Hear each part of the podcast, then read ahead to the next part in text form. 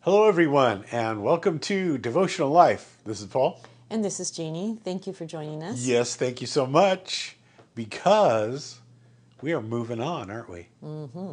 Why don't you bring us up to date, Jeannie? Well, we're still uh, going through Hebrews 11, the chapter Yes. of faith, heroes of faith. And we just finished Abraham. Beautiful. Abraham and Isaac passed their test. They sure did. In fact, it's pretty sweet. The Lord says, Now I know you will not withhold anything from me Yeah. That's- See, we're supposed to belong wholeheartedly to the Lord and not hold back things. and not hold back things. Right. You love the Lord with your whole heart, whole mind, whole strength. And Isaac also passed the test because he submitted to his father. That's right. He could have run away. Could have run away or uh, protested. There's nothing in there. It just that he shows respect. Yeah. As a type of Jesus, he probably said, "Not my will, but your will, Father." If there's any other way, and um, so the whole thing stopped midair. Yes. And I'm sure they both came down that mountain, kicking up their heels and being excited. The ram was caught in the thicket, Mm-hmm. and then he shall provide himself a sacrifice, the Lord says. Mm-hmm. And on that very same mount, Jesus was sacrificed, our substitutional sacrifice. Amen. Boy, we could just keep talking about Abraham, couldn't we? Well, we did But spend quite a bit of time with him. So now we're on to his son that was promised to him, and um, he's pretty special. He's already passed this major test. And um, so let's learn a little bit about his life. Now, I know in um, What's his name? Isaac, Okay, because means he's got laughter. two boys, but this is Isaac we're, we're focusing on.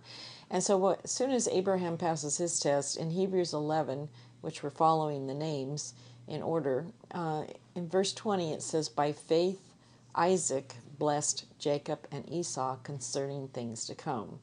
So, by faith, he's blessing his boys concerning the promise that the inheritance is going to come through his seed.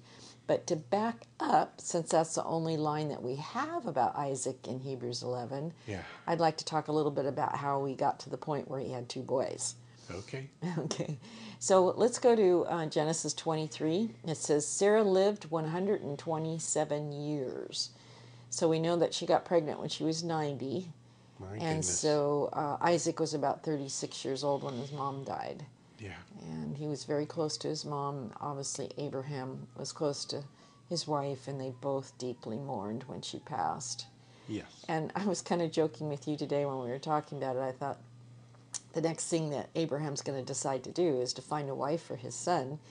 And uh, maybe after Rebecca's not there to interfere.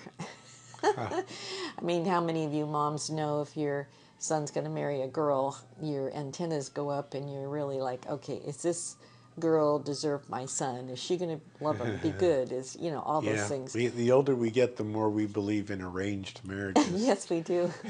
But only we think it should be the grandparents Yes. that do the Yes, picking. Yes. yeah, I think that's right. But no one will listen to us with that. But in this culture, this is what they did, and Abraham is uh, obeying the Lord in all of this. So in Genesis 24, uh, Genesis 24, verse 1, it says, Now Abraham was old, well advanced in age, and the Lord had blessed Abraham in all things. So Abraham said to the oldest servant of his house, which we know is Eliezer, is that how you say it?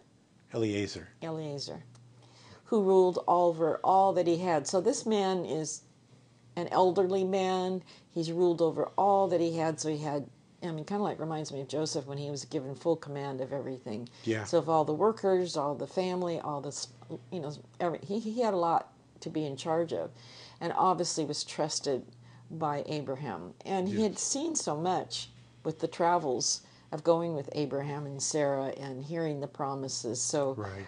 Um, so this is a man that is going to be given a commission.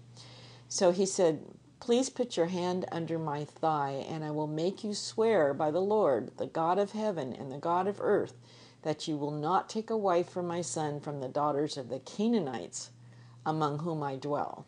This is a sacred oath that he's taking. It's a sacred oath. And I, I looked up that putting your hand under the thigh, and Yes. the Jews believed that it was a submission to authority. Right.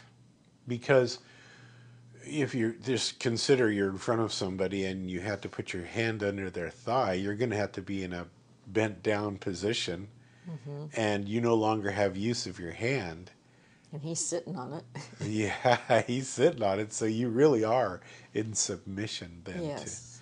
To, so and nowadays, you know, we'll be like, you know, I swear across my heart, you know, yeah, and on the Bible. But, uh, but yeah, I, I think we ought to put that in marriages. No, I'm just kidding. that, I think that's a great idea. they sit down at that point of the of the they service submit to each and they put uh, their hand into their thigh as they make their promise, and they go back and forth. Why don't you try that next time That's pretty cool. somebody? Yeah. yeah, I think that could be really cool. So he's making a promise to him. He's agreeing, but it seems like Abraham is really nervous about who his son is going to take for a wife because we know the promise is going to come Sure. through the, the two of them. Yeah, the Messiah is going to come through that lineage. Verse 5 And the servant said to him, Perhaps the woman will not be willing to follow me to this land. Must I take your son to the land from which you came? and Abraham's like, He's really firm. He goes, You're not taking my boy there. You know? Is there an easier way to do this? Is there an easy way to do this? And also, Apparently not. um, you had I'd read your notes that you did years ago, and you had said that perhaps Abraham was a little nervous that, you know, if his son went with him and got a wife, that they might all talk him into staying there, Yeah. including the wife. That, and the mother-in-law. and then they would be involved in that culture, and he wanted his son back and to be in the promised land when all this is going to be happening. Right. So he was adamant, no, you are not taking my son. But obviously, the servant is nervous, like, well, what if she doesn't want to come? You know, Yeah. because we're talking about 500 miles away to go back No to his small family. trip. land. Yeah, on camels. I don't know Yeah, how oh, long wow. with camels it takes to go 500 miles, but um, for him to cross the desert and to go find this girl seems like a needle in a haystack, you know, solely on the on the representation of Abraham that the servant's going to get to when he finds this girl, whoever she is. Uh, and also that she'll never see her parents or family again if she agrees to leave and go to this foreign land. Yeah. I mean, this is a test of faith This on is her we're, part. we're right back on faith for Right. everybody. Right. So, verse 7 Abraham said, I love this. He said to his servant, He will send his- his angel before you, and you shall take a wife for my son from there, my hometown. Verse 8 And if the woman's not willing to follow you, then you'll be released from this oath. Only do not take my son back there. So the servant put his hand under the thigh of Abraham, and they swore concerning this man. Well, that answers a question for me in my life. That Hmm. that's how I found you. The angel of the Lord went before me. That's pretty sweet. yeah. And, you know, we should really know that angels are involved. yeah. And Abraham was confident that God was going to fulfill this promise Yep. and that he was already ahead of him. And so then, even though it seems like so many unknown factors, traveling 500 miles to a family to meet a girl, you know, what are the chances of this going to happen, right? Abraham was confident that God had already prepared an angel to go and to do the work before he got there. Right. It almost sounds like divine election, which we talk about in the New Uh-huh. Testament a lot. Uh-huh. Where it's God who chooses us. Jesus said to his disciples, You didn't choose me, but I chose you. Right. That means that he was preparing you and preparing the circumstances in your life before you even met him. Yeah. So that's really Yeah. cool. I think we can be encouraged that when God asks us to do something, He puts us on assignment, He's already gone ahead of us and He's already been orchestrating people's hearts Yeah. and circumstances so that when we obey Him and take the next step, it will happen because He already went in front of us. Yes. That is just beautiful. God is before us, behind us, and around us. Uh, we're protected. What, what's needed then is our submission to God and our faith in trusting that He always has the best for us. So we're going to cliffhanger it right there. Heavenly Father, thank you so much for this time together. I ask that you would bless my brothers and sisters and uh, create uh, some anticipation as we fill in the rest of the details in this awesome story. Bless them today, encourage their hearts. We ask this in Jesus' name. Everybody says, Amen. Amen. God bless you. We'll see you soon.